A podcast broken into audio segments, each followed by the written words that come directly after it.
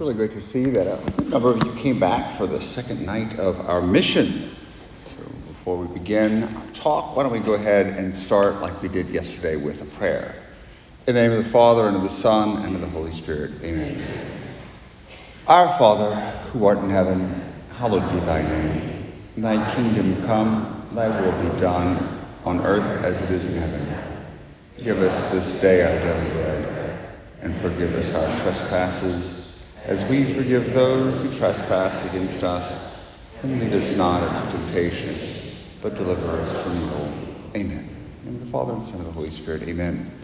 So, for, for those who were here last night and want to recap, those who were not here and kind of want to know what we're talking about, we're reflecting on Luke chapter 24.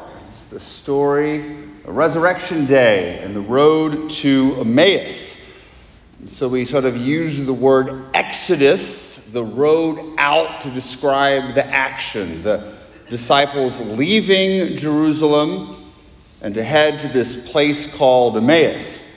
They're leaving Jerusalem, they're leaving the church, they're leaving the house of God, and Christ intercepts them on the way and he asks them questions. He draws near to them, he listens to them doesn't judge them, but receives their story, and how this sets us as a sort of a paradigm, an example of how we should reach out to our friends and family members who have often left the church, who are on their own road to Emmaus.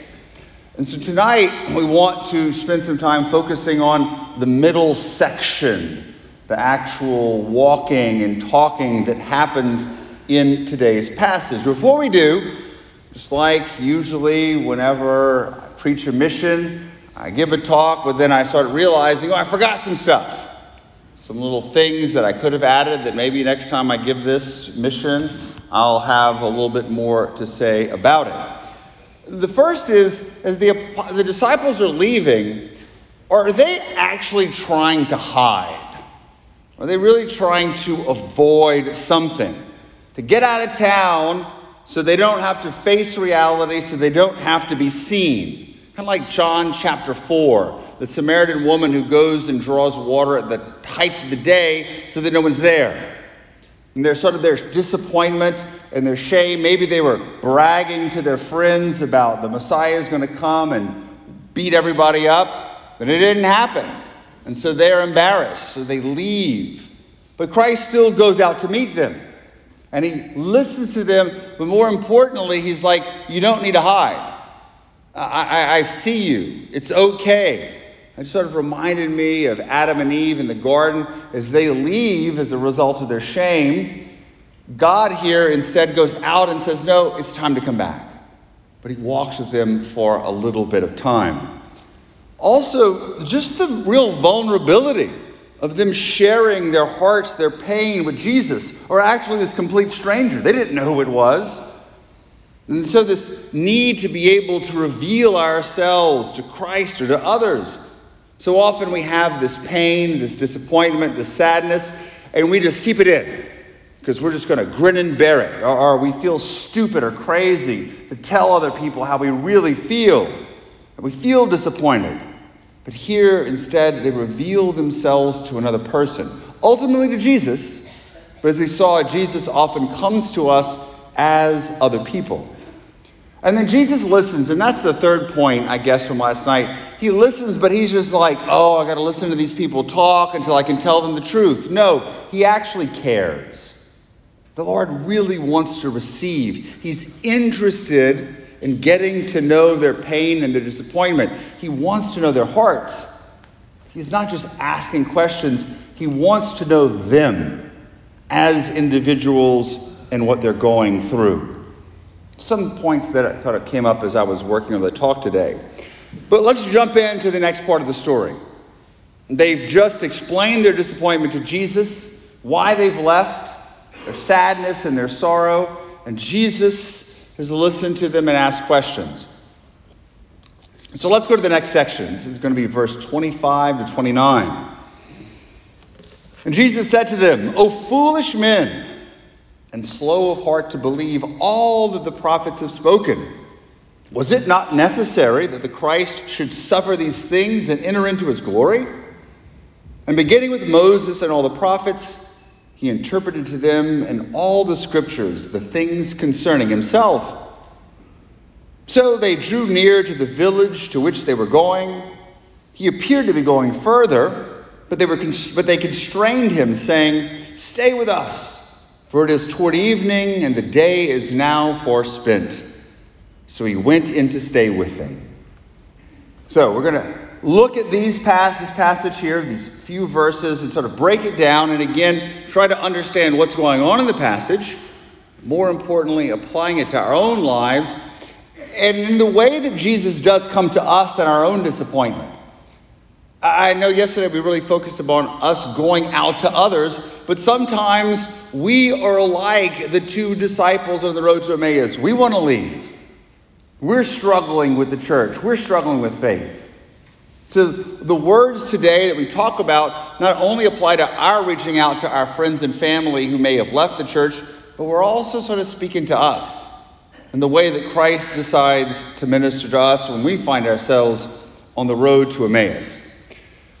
And again, I'm going to be using some of the insights from Pope Francis, who really helped me in his own writing have a better understanding of the meaning of these passages. The first thing to notice is this He listens he lets them explain, but then he says, I'm going to tell you how to understand this. He sort of is very harsh with them at first. Foolish men, don't you know that this is supposed to happen? All the scriptures pointed to it.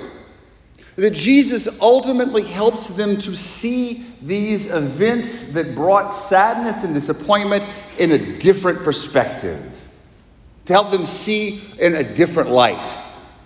When I was studying in Rome, I would often give tours of St. Peter's Basilica. And there's a part where I would try to use this as a tool for evangelization. People coming in and to be able to show them the basilica and how they could come closer to Jesus. And on the outside, if you've ever been there, there's the beautiful colonnade from Bernini welcoming people into the basilica. And if you stand, you can see that they're four columns deep. But there are two parts in the, in the piazza that if you stand, everything comes into line. And the architects designed it this way. And so it was always amazing that people would ooh and ah. How do they do that without computers and everything? I can't explain how they did it without computers and everything. I'm not an engineer, but someone here might be able to do it. But the fact is, I would say you're going to see things from a different perspective today. I hope when you go through St. Peter's that I help you see things in a different light. And so, from their perspective, it looks like the Messiah failed, that Jesus was a failure. But he helps them to see no, that's not what happened. If you go back and you look at it from the perspective of these scripture passages, Moses and the prophets, then actually the Messiah conquered. The Messiah conquered. Probably referring to Isaiah and the suffering servant, the passages that we're going to be reading pretty soon in Lent. He helps them to what Pope Francis calls reread the events in a different light. So, this is what he says. While they were walking, he helps them reinterpret the facts in a different way, in the light of the prophecies of the Word of God and all that had been proclaimed to the people of Israel. To reread. That is what Jesus does with them, helping them to reread. And so he says, let us dwell a bit on this aspect. I also thought, for those of you who like movies, it's kind of like The Sixth Sense. Remember that movie from the uh, 1999? You watch the whole movie, then you get to the ending, and then you have to reread the whole movie again from a different perspective. Jesus is like Bruce Willis, sort of. So he speaks to them, particularly going to Scripture, as we'll see, to set them free from their sadness. You've got to see this from a different perspective, from the perspective of faith. But then he does it for them, but how does he do it for us, and how can we do this for other people? Seeing our own sadness and disappointment, our own struggles with faith, seeing it in the lives of other people too, the stuff that has led people to leave the church, is that we want to be able to talk to them, encounter them, but also in our own lives for the ways that we are struggle to share it with other people the Lord may have sent to us and be willing to be there for other people and help them to see things in a different light.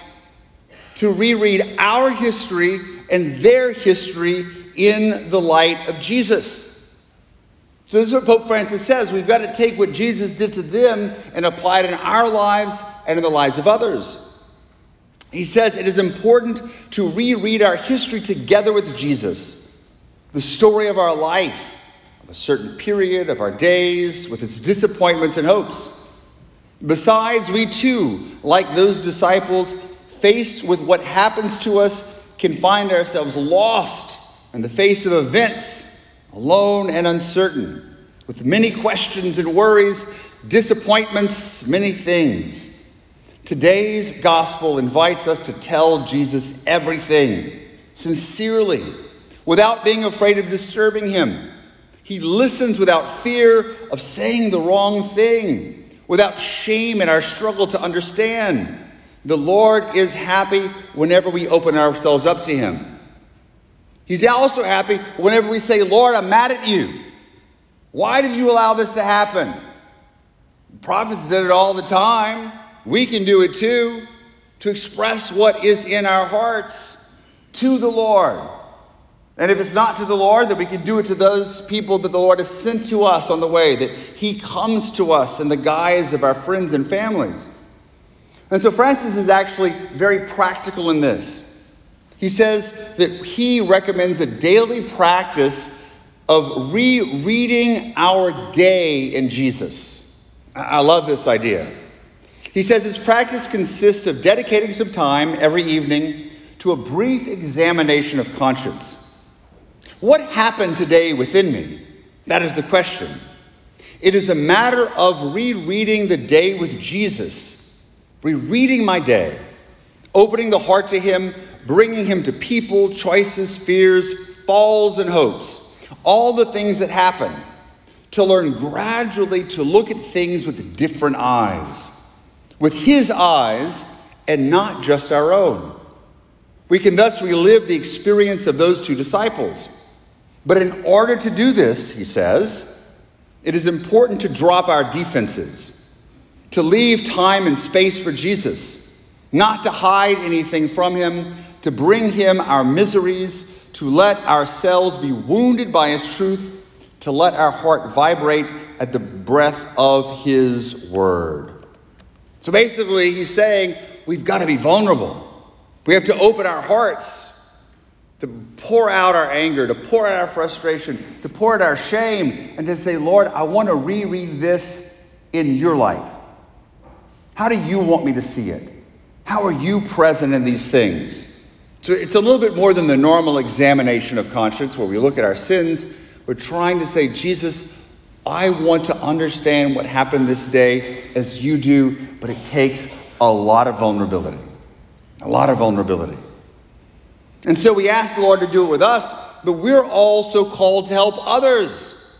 Those people who maybe have left the church, who've gone through terrible struggles, to help them see how Christ was actually present in that time of darkness. In their own sufferings and pain and despair, we can help others reread their lives in view of Christ. It's like if you're trying to explain to your children or if you're a teacher to your students how to understand a work of literature. They say it doesn't make any sense. Let me tell you the symbolism. Let me tell you what the author was trying to say.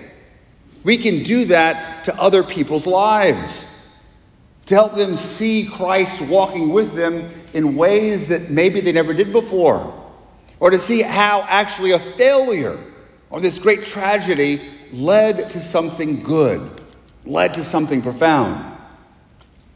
That sort of gave purpose to their lives. One of the stories that I, I always tell, and I have a number of these, and this is just such an important one, and I remember it so so so clearly. There was a woman in my first parish and she was really suffering from sort of this morbid obesity as a result of some medical condition.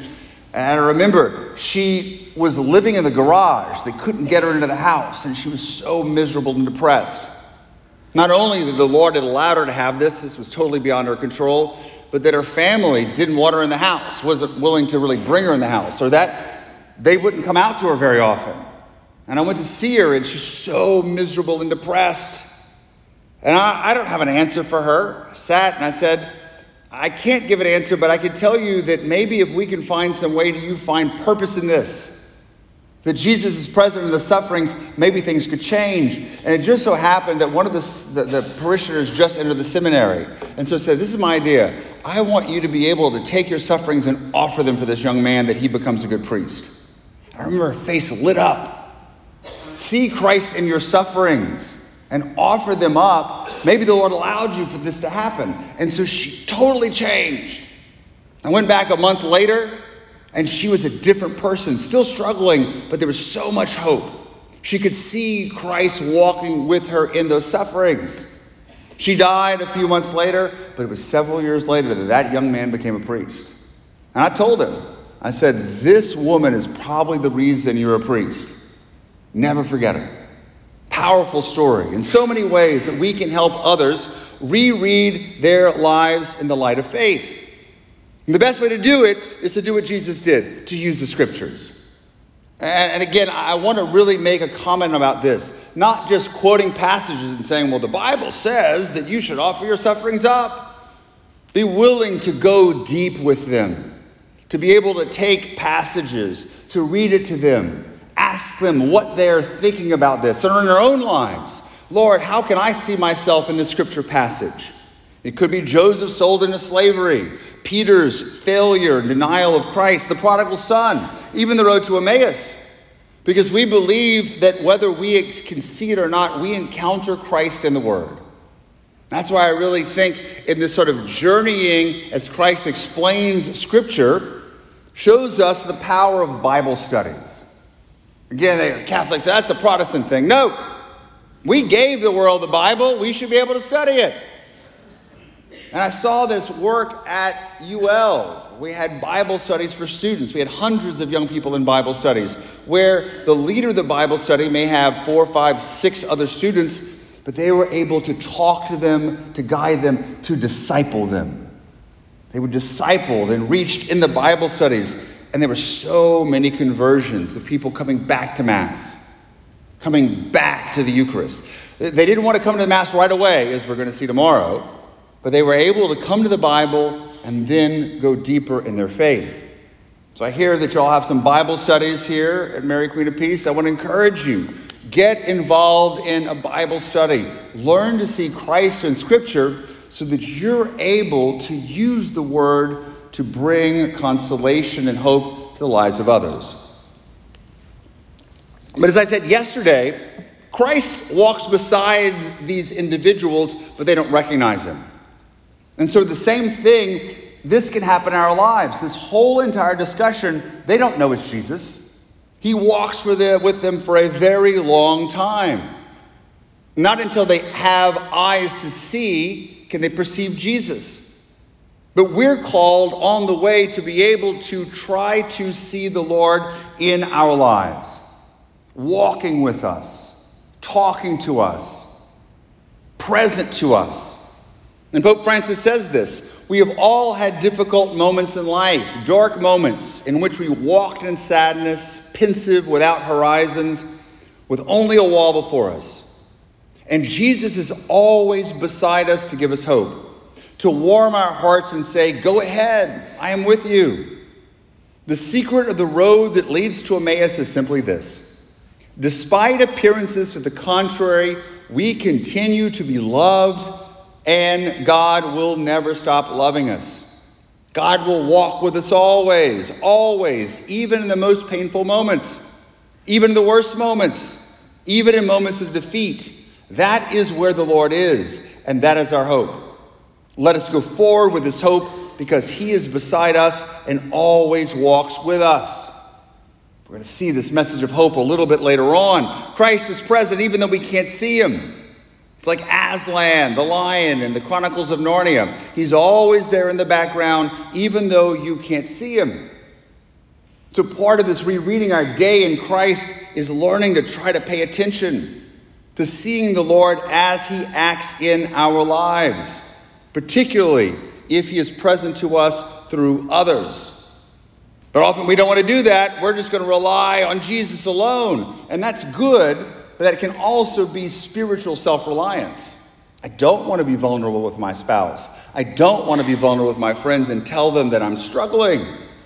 The Lord does indeed send us people. We have got to be willing to notice it, as we talked about last night.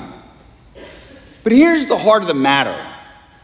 So often, as we are walking and hopefully rereading our day or our life in Christ in these sufferings, we are looking for answers.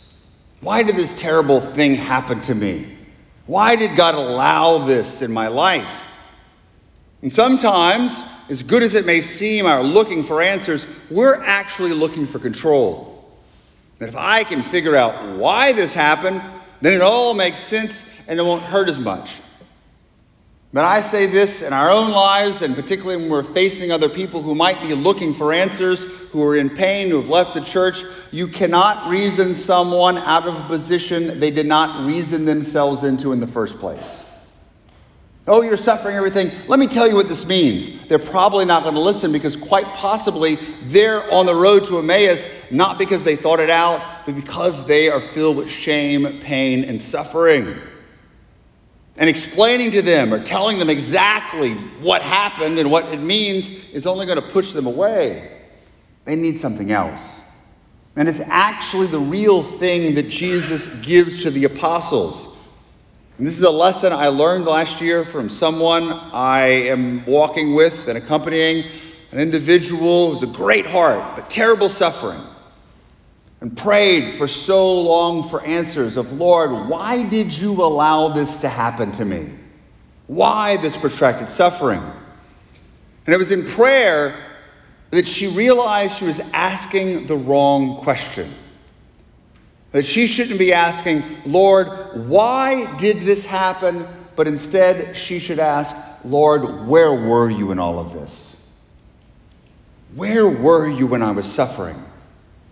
And so she, not even knowing about what Pope Francis said, began to reread her past with Jesus. To go back in these most painful moments and to see Jesus there. And in prayer, she was able to actually, she said, feel Christ's compassion for her and her suffering. And also his anger and frustration at those who hurt her. And very gradually, her heart began the healing process. She rephrased it beautifully. She said she was looking for answers, but she should have been looking for presence. And so often in our own suffering, we're looking for answers. Lord, tell me why this happened. But instead, we should be looking for his presence and trusting that he's there. It shows us, I think, the power of presence to be aware of Christ's presence, whether it be in Scripture, whether it be in the church, whether it be in the Eucharist. And in doing so, to be willing to be present to others. You don't need to explain everything, you don't need to provide answers or to fix things. We just need to be present, to be with the person who's suffering, to see them, even when they want to hide, to be able to ask, What are you going through? Tell me your story. And gradually, I can tell you, over time, our loving presence will break down walls. So, this is what Jesus does. He is present to them. He walks with them on their journey. It's a word that's become very popular in the church over the course of the past 10 years. Jesus accompanies these disciples. The word accompaniment to walk with, to journey with others, specifically through difficult times, a type of friendship, if you will. I'm going to accompany you as your companion in life during these difficult times. And it's an art we can learn. Pope Francis calls it the art of accompaniment.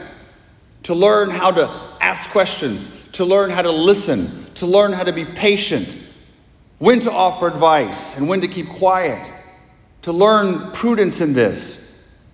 And gradually, what happens is as we accompany, as we are present, as we gain trust, not right away trying to explain everything, but gaining trust and getting to know the other person's story, then they will become ready to hear the truth. So often we just want to lead with the truth. Let me explain to you what's wrong. Let me tell you how to fix this. No, it pushes people away, particularly young people. Begin the dialogue. Let it continue until the space opens where you can come forward with the truth. But we've got to be patient and compassionate. Pope Francis mentions this when he says, Someone good at such accompaniment does not give in to frustrations or fears. He or she invites others to let themselves be healed, to take up their mat, embrace the cross, leave all behind, and go forth ever anew to proclaim the gospel. Our personal experience of being accompanied and assisted, and of openness to those who accompany us, will teach us to be patient and compassionate with others, and to find the right way to gain their trust, their openness, and the readiness to grow. So it's starting saying if we're going to learn to give this to others, we've got to allow others to accompany us. We've got to be vulnerable first. We can't give what we haven't received.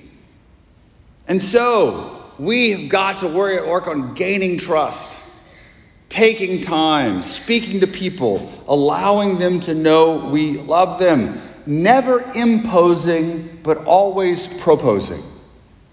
Hey, have you thought about it this way? Have you read the scripture passage? Have you thought about doing this? Not, hey, you better do this, or this is what the Lord wants you to do. To propose, never impose. And it's something that I've been blessed to sort of learn over the years by being in company, accompanied by others, but accompanying others. Particularly in a college campus and now over at the seminary, I do a lot of spiritual direction. I don't really like that term so much. I prefer spiritual accompaniment. And really, on a college campus, I lived with the students for four years. It wasn't like they'd come once a month and I'd direct them. I accompanied them from 7 a.m. to 10 p.m. for four years. You walk with them and living life with them. And I've learned so much from those meetings and those discussions and the times we went to coffee or the times we sat in the office. I've learned a lot more than I probably gave to anyone else. And this is actually how the Spirit teaches me. In dialogue and talking with others, I'll be able to make connections and things people tell me, ah, this makes sense. In fact, the basis of tomorrow's talk comes from some discussions that I had last week. It's insight. It was perfect to be able to apply to what we're going to talk about. It's such a blessing. It amounts to this accompaniment, whether it be as a priest and a spiritual director, or whether it be as a family member or a friend, it amounts to availability. Establishing a relationship being present. Hey, I'm only a text away. If you need me, give me a call. You're not a burden. You're not a bother. I'm there if you need me. Don't listen to the lies. This is the art of accompaniment, of walking with another person. And I think now there are a number of books written about this, of how we can do it, how we can listen, how we can walk, how we can persevere, and when to propose something, when to lead people to Scripture, and when to hold back. When to hold back and let the Lord do the work directly. But here's another reality. If we're ready to accompany those who have left, who are walking on the road to Emmaus, who are experiencing their pain and their suffering and their doubt and their interior turmoil, we better be ready to walk the long road. And it's going to be a slow journey. A slow journey. This is not easy for us, especially not easy for me. We like to get places fast. Boy, I was bad. The GPS told me I had an extra five minutes if I went down Carrollton straight up to the interstate. So I went all the way back and I saved myself three minutes. I also saved myself cursing a lot of people who didn't go when the, the green light was green. So I'm, I'm not in a state of sin. Well, hopefully not that type of sin at least. But we, imagine, but I started thinking, but if this was 100 years ago, I'd have had to left last week to get here. And I probably got eaten by an alligator or something. I walked around Lake Pontchartrain. But it's so easy because of travel. Sort of time and space have collapsed. I got here in 40 minutes. And one of the big reasons, and again, I love to talk about this, we talk about how the TV screen has changed our lives. We talk about how the phone screen has changed our lives. The real screen that's changed our lives is the windshield. Think about it the ability to get from one place to another.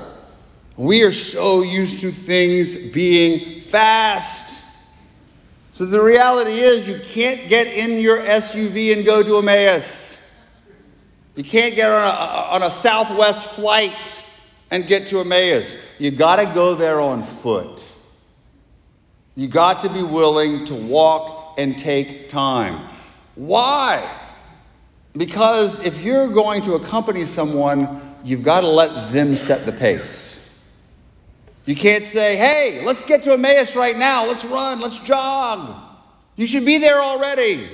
You should be willing to go back to adoration already. You should be loving the Pope already. No, it's their pace. Jesus goes according to their pace. But it's hard.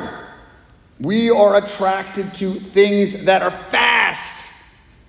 And Pope Francis says that individuals in the church has to learn to go slow.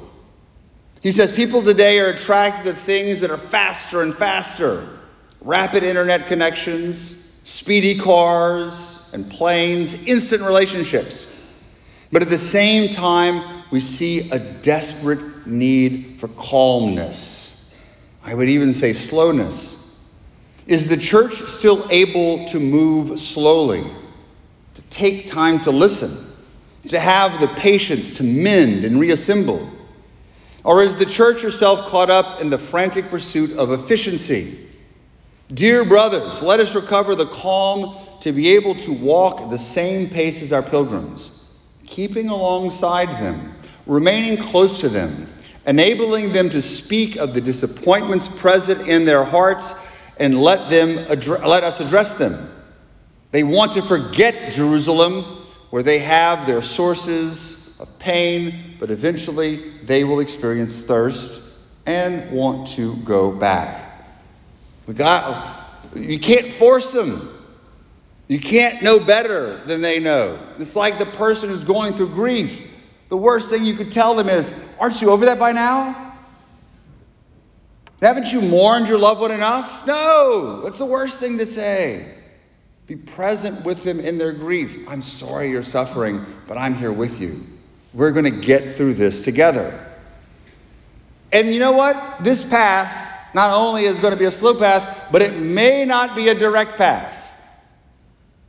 It's not going to be one straight to Emmaus. It could be a long, winding, meandering path, one that we could feel like we are lost in.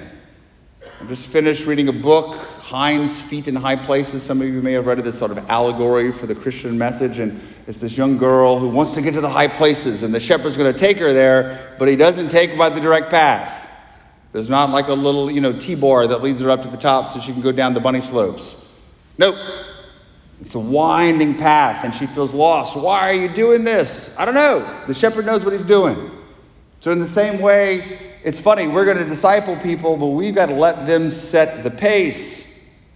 But we know where we want to go. We're going to let them set the pace, but we know where we want them to end up. Not Emmaus, but Jerusalem. But to get to Jerusalem, we got to go by way of Emmaus. And there has to be a commitment to be there as long as it takes, to even when it seems like we're wasting time. And this is the insight that I really want to share with y'all today that kind of hit me before. I've never thought of it this way. This road to Emmaus, this long passage at the end of the Gospel of Luke, when does this happen? It happens on Easter Sunday, the day of the Lord's resurrection. What does he do? On the day that he comes back from the dead, when he, he could be making a victory lap high fiving all of his friends, shooting rays out of his wounds. He wastes the whole entire afternoon with these two dudes who've never been in the story before. The only way we know Clopas is because we know his wife. That's like at the end of the big movie, the main character hangs out with two of the guys who were like the janitor in scene three, about five minutes into the movie. Not with Peter, not with the other guys, but these two guys. He spends the whole afternoon with them, wasting time. Not saying, oh man, I got to get back to my apostles. I'm here with you. On Easter Sunday. It wasn't even like Easter Monday. Hey, wait, fellas, I'm going to come meet y'all tomorrow in Emmaus. No. A biggest day of the history of the world, he wasted the afternoon with two unknown dudes. What does that tell us about where we should place our lives and our importance with others? Because so often we do want the quick path, we want the easy path. We want people to convert like a sledgehammer smashing a rock. Boom! The Lord's going to come and tear down those walls. The reality is, it's often more like erosion. Over time, the water is going to run over the rock and the rock's going to break. It's crock pot cooking. It's not the microwave. It doesn't work that way. And it's true for those who've left the church, but it's true for others too. Let me tell you so many stories, particularly for those who struggle from divorce and waiting for a stupid annulment. It takes so long and they're so angry. I was able to, to do this recently with a former student, went through a divorce, and just the pain and being able to walk with her through spiritual direction. She got her annulment, which took so many years, and then one of the greatest joys to be able to be there in December to do her wedding. After walking for four or five years to do that wedding, it was so worth it. So worth it those struggling with addiction, with their sexual identity. One of the big ways that I've really learned to take the long road is when I was at UL, I did a lot of vocation work, particularly with women. I made my commitment to do it wherever it takes. A guy, I've worked with a lot of guys for vocations. Hey, you think about the priesthood, they'll be in about six months. With women, no. Not going to work that way. Sometimes two, sometimes three years. Someone asked, Father, what does it take to, to, to direct women for vocations to the, the, the, the, the religious life? It takes time, it takes tenderness, and it takes tissues. Lots of crying. But it's good. There's been so much fruit and so much joy to see so many young men that I've worked with now as priests and so many young women as sisters. The real key, though, is working with victims of abuse, particularly sexual abuse and this different types of trauma. You know, and I've done a lot of this, walking with them in their grieving process and walking the process of justice. You know, you actually can read about this. There was an article in the Times, no, so the Advocate a few years ago of someone who was really hurt on a retreat that we had. Guy was arrested, French national absconded because of the idiot's DA over to France, never to come back. And so we have been working for five, almost six years now for justice. She's found a tremendous amount of healing. But to all the, the federal courts, local courts, getting articles written, all kinds of stuff. We haven't gotten them yet. Oh, but uh, I'm, we're not giving up. Learned a lot about this the need to walk with people to the end, particularly for this. Sometimes people I've been walking with, been over a decade, still haven't changed. Still struggling with addiction, still struggling with identity issues. We don't give up on them. Jesus is sort of like Moses. We're called to be like Moses, walking in the desert, teaching for 40 years sometimes going all over, but Moses didn't give up. We're going to get somewhere. We're going to get to the promised land. It just may be a very circuitous route. We have to let them set the pace, though. But another thing to notice from the passage that I think is very important. What do they say at the very end once they get to Emmaus? Lord, the day is spent, the darkness has come. That they're walking into darkness. This isn't a journey that begins in the morning, it's the one that begins in the afternoon. By the time they're finished, they've walked into the sunset. We have got to be willing to walk in the darkness with others. That this darkness that we see in this passage is an interior darkness. The exterior darkness reflects the disciples' struggle and interior darkness. And Pope Francis has written so beautifully about this. He says, We need a church capable of walking at people's side, of doing more than simply listening to them. A church which accompanies them on the journey, a church able to make sense of the night contained in the flight of so many of our brothers and sisters from Jerusalem. A church which realizes that the reasons people leave also contain reasons why they can eventually return but we need to know how to interpret with courage the larger picture. He says also, we need a church unafraid of going forth into their night. We need a church capable of meeting them on their way. We need a church capable of entering into their conversation.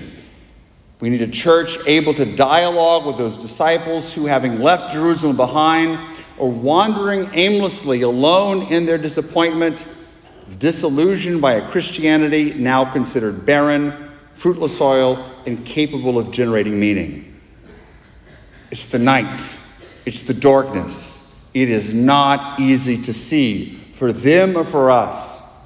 So what that means is, is Jesus walked with them, although they carried their burden, Jesus experienced the darkness with them.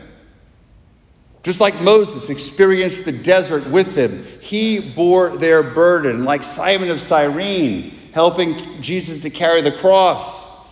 We got to be willing to walk into the darkness and sometimes even in a mystical way, like he did for Saint Teresa, uh, Saint Teresa of Lisieux, or Mother Teresa. There will be an interior experience of darkness. That's the compassion, the willingness to suffer with. But it can be beautiful there is I'm not I'm not someone who knows a lot about flowers, but there's there's a flower called the moonflower. It blooms in a number of places, but they have it a lot in California. Called a moonflower because it looks like a big white moon, but also because it only sends out its scent at night, and actually only on one day.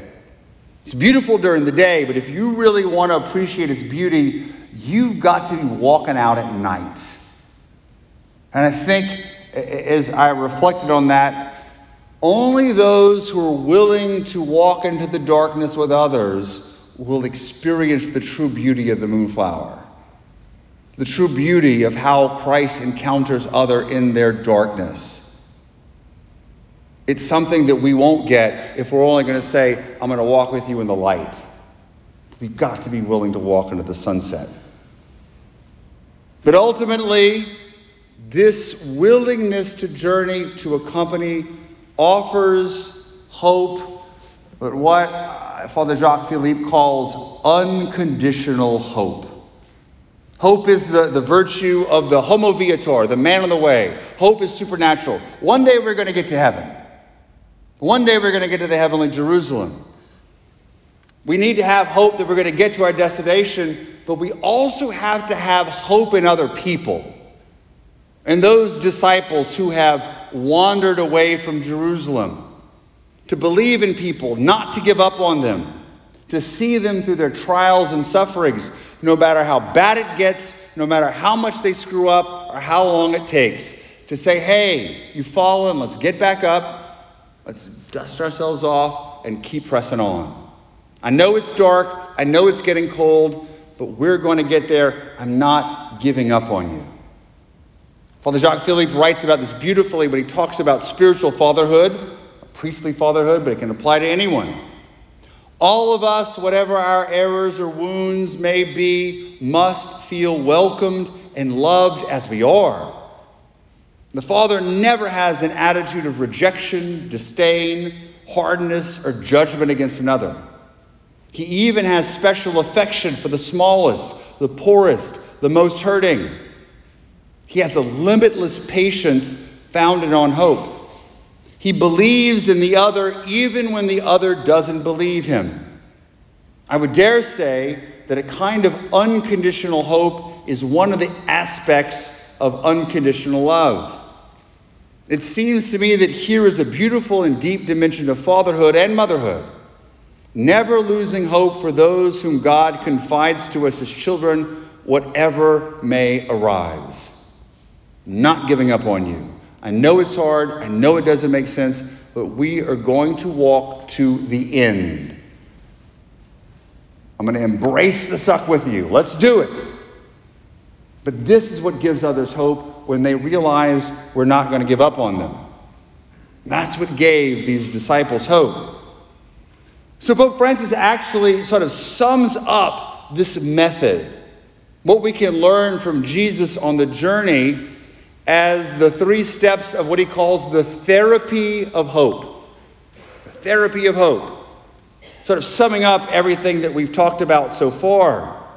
First, Jesus asks and listens. He listens to their story. Second, in their disappointment, he walks with them. He walks with all people who, discouraged, walk with their heads low. And walking with them and the journey and the presence, he is able to restore hope. And finally, he speaks to them above all through the scriptures. Pope Francis mentions not the stories of heroism, but often the stories of failure and defeat. God does not like to be loved as one would love a ruler who leads his people to victory, annihilating his enemies in a bloodbath. Our God is a faint light burning on a cold and windy day. And as fragile as his presence in this world may appear, he has chosen the place that we all disdain. He is present on the road. He's present in the disappointment.